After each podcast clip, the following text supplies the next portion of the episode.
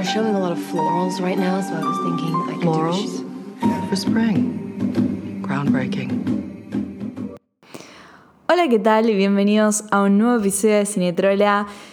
I'm so excited about this. I'm so damn excited. Voy a, voy a volver a hablar de una chick flick. Siento que, que, que no hablo de, de chick flicks hace un montón de tiempo. Siento que como que no... O sea, fue tanto gossip, gossip, gossip que, es como que me falta una película. Me falta hablar de una peli que, que me haya marcado, hablar de una chick flick y después de pensarlo y después de debatir cuál iba a ser como el comeback, dije, claro, o sea, no, no hay otra respuesta que Legally Blonde. Y sí, chicos, voy a hablar de Legally Blonde, de legalmente rubia, porque la verdad es que ayer hice mi rewatch, vi la primera de vuelta, la primera película de vuelta, y dije, damn, damn, es posta la peli más feminista que vi. Y a mí me preguntan un montón de veces como, che, eh, ¿cuáles, ¿cuáles son tus películas feministas fa- favoritas? Y yo como que nunca sé qué responder porque no sé qué califica como una película feminista para cada uno. Y ayer vi Legally Blonde y dije, claro, this is feminism. Tipo, esto, esto es una película feminista. Realmente es la película más feminista ever. Eh, y, y quiero hablar de ella. Quiero hablar de ella, quiero hablar de por qué es comfort, de por qué considero que es una película recontra re feminista y por qué El Woods me parece un icono feminista. Así que no quiero aburrirlos más con esta intro, quiero ya ponerme a hablar de la peli, so like enjoy, sé que lo van a disfrutar porque yo voy a disfrutar hablar de ella, Eh, así que nada, lo dejo con el episodio.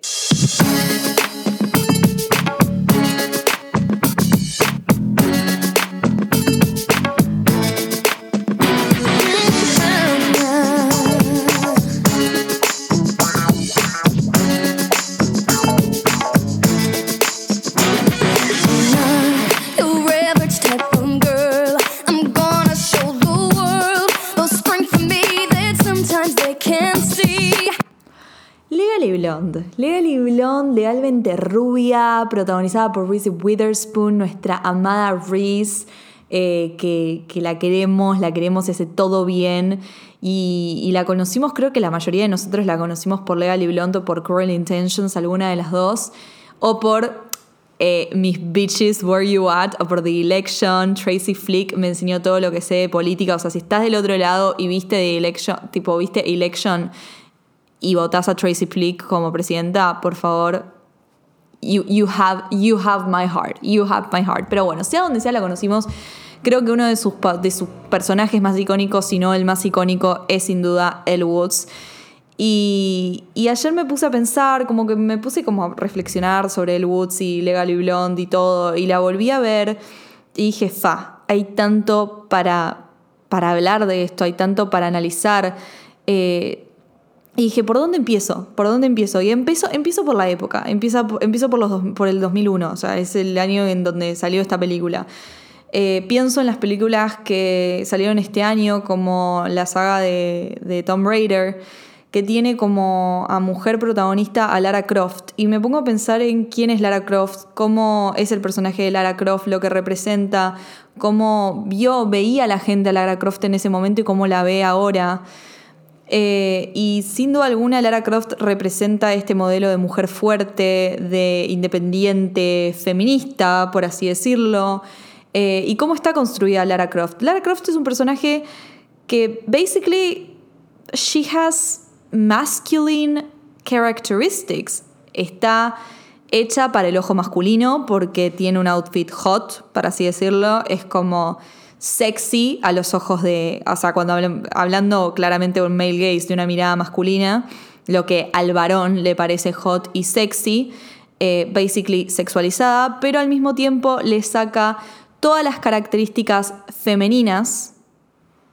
Entiéndase que cuando hablo de características femeninas hablo de lo girly, o sea, todo lo que se relaciona con la mujer, el color rosa, los brillos, todo lo girly, básicamente. A Lara Croft la sacan de todo esto y la hacen una mujer que lucha, que, no le importa el maquillaje ni la ropa, eh, solamente quiere luchar y comportarse como un varón y ta, ta, ta, ta, ta. Entonces ese es el estereotipo de mujer fuerte que no solamente se veía en, los- en el 2001, o sea, sobre todo en esa época, sino que se sigue sintiendo de esa manera. Eh, en un montón de películas, cuando quieren representar a una mujer fuerte, independiente, feminista, generalmente se la vincula con características masculinas, con características que están linkeadas a lo masculino. Se, la, genera este concepto horrendo de She's not like the other girls. Ella no es como las otras chicas. Ella no le interesa la ropa, no le interesa el maquillaje. Eh, ella como que se viste diferente, no se viste como varón, se sienta como varón, es como los pibes, ¿entendés? Es un concepto que es tan. que, que se intensificó tanto con las películas y con las series que se vio reflejado también en las redes sociales. Creo que Tumblr era una red social que tenía mucho de esto, que veíamos un montón de fotos como "Sh- I'm not like the other girl, yo no soy como las otras chicas, yo me río fuerte y no me importa que mi cara se vea rara, ay, I'm not like the other girls. Y en sí es como que pensábamos que esto, este concepto era feminismo y en realidad era todo lo contrario, es un concepto recontra re mil archimachista. Eh, porque en sí es lo que, o sea, estás diciendo que para ser una mujer feminista, para ser una mujer fuerte, independiente, inteligente, no te tienen que gustar las cosas que históricamente están linkeadas con la mujer y con la feminidad. Entonces, si hay algo más machista que eso, no, I don't even know. Legally Blonde en el, 2020 en el 2001 vino a romper con todo esto. Vino a decirte que no había nada de malo en ser una chica femenina, en ser girly, en usar el color rosa, en que te gusten los brillos, en que te guste la moda, en que te guste el maquillaje, en que te guste comprar, en que te hagas las manos. No había nada de malo y sobre todo que no había nada de malo que no tenías por qué elegir entre una cosa y, la otra. No tenías que elegir entre ser una chica girly y ser inteligente. Tampoco tenías que elegir entre ser una persona que capaz que no se vista de manera como con rosa, con brillos y eso, pero al mismo tiempo también te quieres hacer las manos. Es una película que saca todos los prejuicios de lado y te dice, we're all in this together. Y al final del día somos todas mujeres y podemos ser lo que se nos canta el Q, basically. Desde el primer momento que vemos a Elle Woods, vemos a una mujer que representa el extremo de la feminidad. Literalmente agarraron la estética bubblegum de los 2000 y la llevaron a un, a un extremo increíble. Dijeron, dame todo lo rosa, lo brilloso, lo moda, maquillaje, compras, uñas, y se lo vamos a meter a esta chica y encima que sea rubia, así, es como que representa el arquetipo de Barbie, ¿no? Lo, lo que se vincula históricamente con la mujer, ¿no? Con lo, lo estereotípico de la mujer, para así decirlo, lo girly, eh, que también tiene una connotación muy negativa hasta el día de hoy. O sea, estamos hablando de una película del 2001 que ya había connotación negativa, ahora también hay connotación negativa. eh, porque es, es típico, es típico que en Hollywood y es típico que, que, en las redes y en nuestra vida diaria veamos como una mujer que se viste de rosa y ya se vincula con que o sea tonta o sea mala o nada, algo negativo. Y esto es machismo. Vemos películas como Mean Girls, que yo amo Mean Girls, pero el color predestinado de las Mean Girls, de las plásticas, es rosa. ¿Ok? Y ustedes se quieren, creen que es una coincidencia de que sea rosa. No, es rosa porque es como, uh, lo, lo femenino. Lo femenino, entonces lo femenino es malo. Ellas son malas, son las Mean Girls, entonces por eso usan rosa. You know that all. Y El Woods viene a romper con todo esto y te presenta un personaje que se viste de rosa y que es bueno que es bueno y que es inteligente, porque es inteligentísima. Y el Woods no es inteligente en la medida que sus compañeros de Harvard lo son, porque tiene otros tipos de, de conocimientos. Ella nos cuentan que es una fashion undergraduate, es una fashion major, o sea, su especialidad es moda. Eh, y me encanta, me encanta cómo la película no se burla de esto, no se burla de que ella sepa de sobre moda, ni se burla de que a ella le gusta el rosa, ni esas cosas, sino ni mucho menos. Es como que te quiere decir, sí, mira cómo le gusta la moda y por eso te salva un caso. Hay dos escenas que me parecen fantásticas eh, que representan esto, que es una de las primeras, donde él está comprando un vestido para su supuesto eh, compromiso con Warren y una vendedora la quiere engañar porque la ve así, toda rubia, toda girly, y piensa que es una tonta que está comprando con la plata del papá y que la puede engañar y le puede vender el vestido por un precio mayor al que sale realmente y él la manda, la manda, ¿sabes a dónde la manda? Con sus conocimientos de moda le empieza a explicar cómo se hace el vestido porque she's a fashion major, she knows. Y le dice, y que me lo quieras vender por el doble de lo que sale, me parece terrible. ¿Entendés? Esa escena me parece fantástica porque ya desde un, ya desde un comienzo la película te deja en claro que no se va a burlar de, la protagonista. Esta no, es una película que te la quiere hacer creer que ella es tonta, como por ejemplo puede pasar en otras películas como The House, of The House Bunny eh, o en un montón, un montón de otras películas. Esta es una chica que es girly y que eso no le saca el hecho de que sea inteligente. Eh, y no es que te la quieren mostrar como que ella es inteligente porque, bueno, sí es girly, pero al mismo tiempo, no sé, sabe de política. No, la mina sabe de moda y eso no tiene nada que ver con que no, no, o sea, sus, sus conocimientos sobre eso no valen menos que alguien que sepa de política, ¿se entiende? Eso es lo que te quiere llevar la película. En eso y en la escena final, que gana, un, gana el caso porque se da cuenta que la otra no se pudo haber bañado si se hizo la permanente, ¿entendés? Me encanta que te muestren esas cosas. Es como, you know, she's so smart. Es, es smart y, y se esfuerza y es una persona, y no solamente es inteligente, es buena. Es buena, porque como dije, en películas muchas veces la feminidad se vincula con la maldad, con que es una mean girl, con que las chicas como así tan girly, que les gusta el maquillaje y la ropa y eso, siempre son las malas de la película. Y en este caso no, tenemos a nuestra protagonista que creo que Elle Woods es uno de los personajes más buenos y bondadosos que vieron mis ojos. Nunca, nunca, nunca en toda la película él trata mal a alguien, siempre que la tratan mal, siempre que, la, la, insultan, que la, que la dejan de lado, ella responde con una amabilidad y es más, en el momento que ella quiere entrar al study group con Vivian y, y con Warren, que ella le dice tipo andate, o sea, no, no puedes estar, ella responde de una manera tan classy, es una persona muy, muy, muy educada.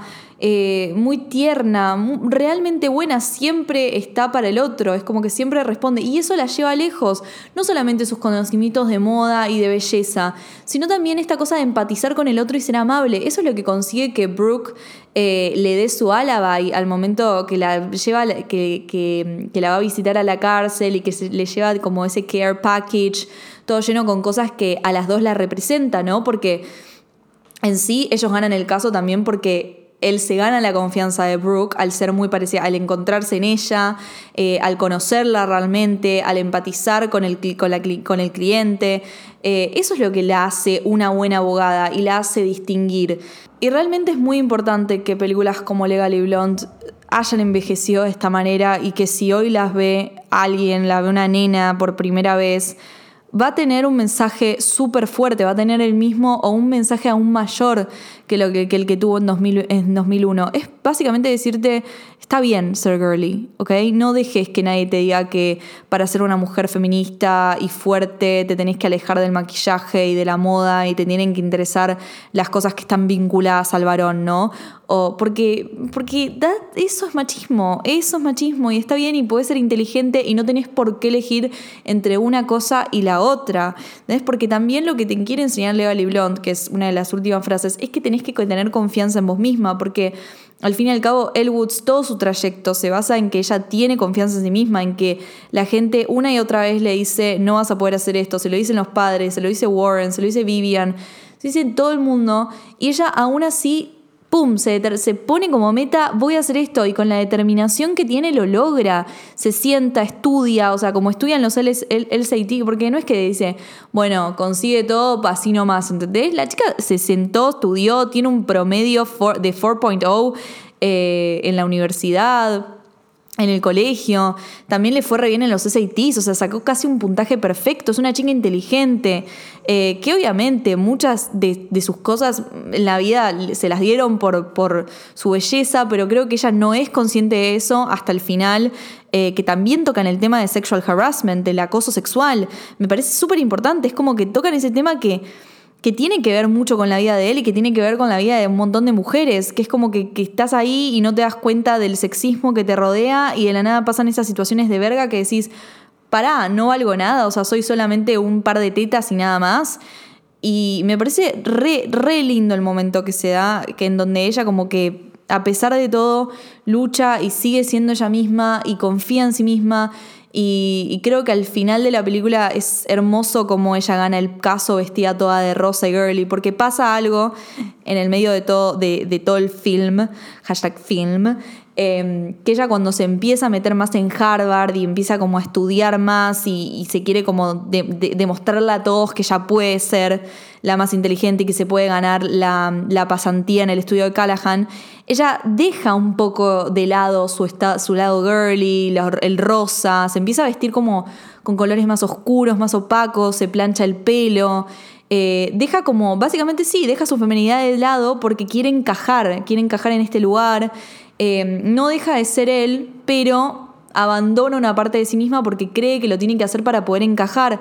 Y al final de todo, después de lo que pasa con Callahan, se da cuenta que ella es ella por ser realmente, por, por, por no ocultarse.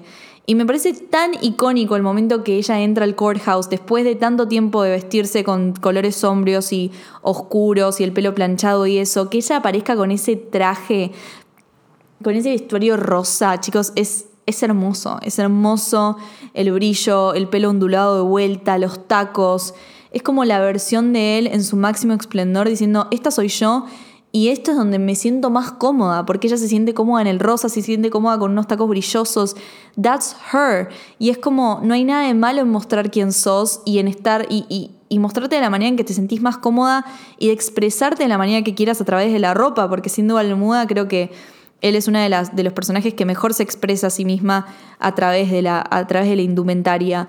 Eh, y realmente esa escena, esa escena de- de- del, del juicio final, creo que es, es eso, es como la confianza en sí misma que se tiene, es decir, esta soy yo y no me importa que me digan, soy inteligente, la rompo en Harvard, voy a ser la mejor abogada ever, and what about it?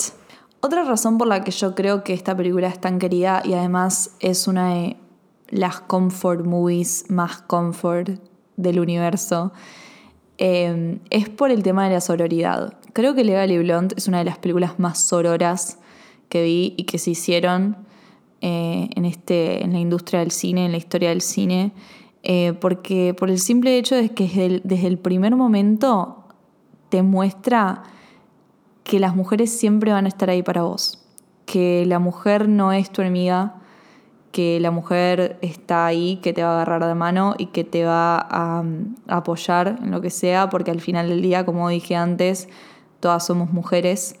Eh, y, y es muy lindo como desde el concepto de la sororidad, onda de la Delta New, que siempre es parte del personaje de él, también en, en, en la película, en la segunda película, en Legalmente Rubia 2, sigue teniendo este concepto de sororidad, de que. de, de, de este grupo de mujeres que en vez de competir, todo lo contrario, están la una para la otra. Cuando él decide eh, ir a Harvard, todas la apoyan, todas la ayudan a estudiar, eh, la ayudan a que no se desconcentre, todas se alegran cuando ella puede, ella, ella logra eh, entrar a Harvard, cuando ella llora por, por Warren porque la dejó, están para ella también. Cuando él se siente triste, va a un, a un, a un salón de belleza. ¿Por qué?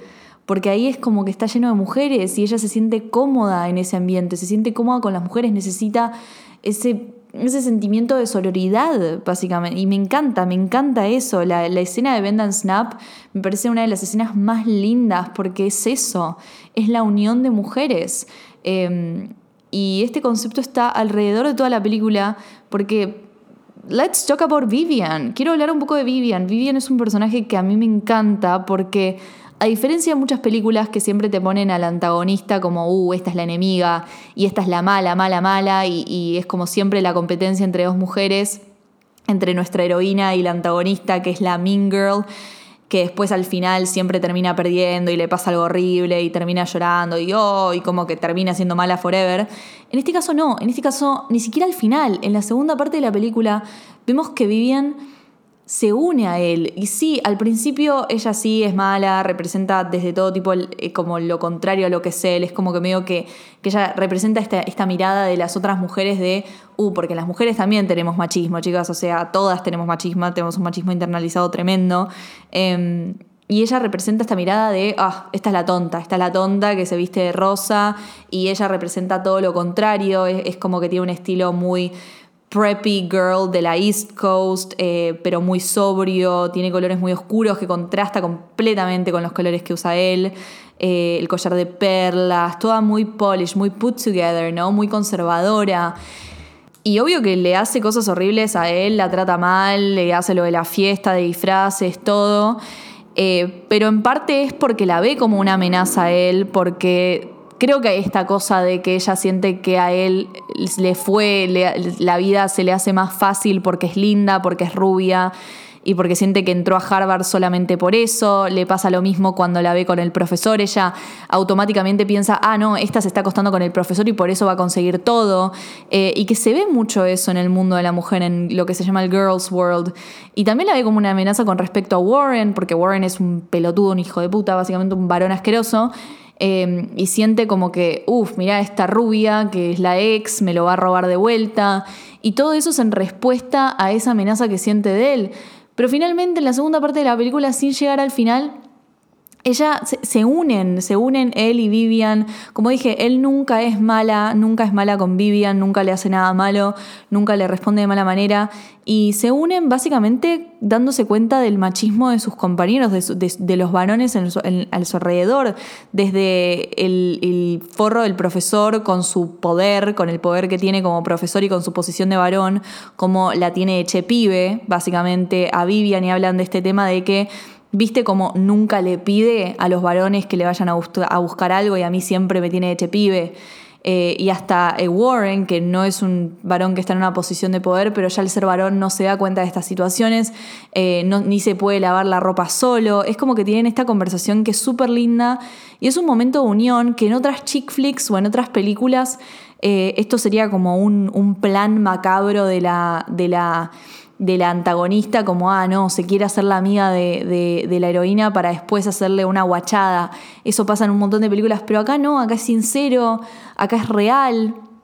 Eh, es muy lindo, terminan siendo mejores amigas y la realidad es que en esta película no, no pierde ninguna mujer y eso me encanta. Los únicos que pierden son los hombres, ¿ok? Pierde Warren que termina la universidad sin honores, sin novia, sin ofertas de trabajo pierde el profesor depredador asqueroso de Callahan. Y las mujeres siempre ganan, gana hasta la profesora. Me encanta que hayan metido esa escena en donde la profesora está en el salón de uñas, que es como que te la muestran como que ella es una persona re Harvard, qué sé yo, y aún así está en el salón de uñas, está en el salón de belleza y, la defiende, la defiende a él, le dice, no vas a dejar que un depravado te arruine la carrera, básicamente. O sea, no sos la chica que creí que era, sino me gusta, me gusta que la, la sororidad que hay en esta película es, es hermosa, es realmente hermosa y te hace sentir como, te hace sentir como en un salón de belleza, te hace sentir como en un ambiente seguro, en un ambiente en donde te dice una mujer como, like, everything's okay y es hermoso.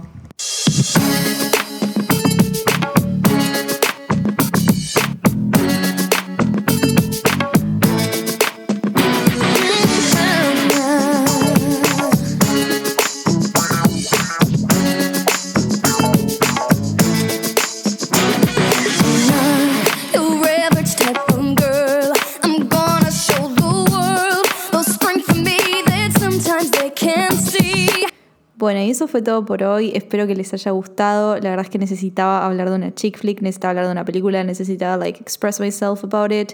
Si quieren que haga un análisis sobre el vestuario del Galilón, o sea, en términos de moda más en profundidad y hablar de las marcas que se usan y todas esas cosas, avísenme en mis redes sociales, arroba cinetrola en Instagram, en TikTok y eh, arroba Arbooks como Starbucks, pero con dos S en Twitter. Así que nada, em, la verdad es que me parece súper importante esta película, me parece que hay que verla de vez en cuando otra vez porque te da ese sentimiento de, de que lo puedes hacer todo y que nadie te puede decir nada y que it's okay being girly and feminine. Así que nada, I love women, realmente I love women with my entire life y las amo ustedes. Así que nos vemos en el próximo. Hasta luego.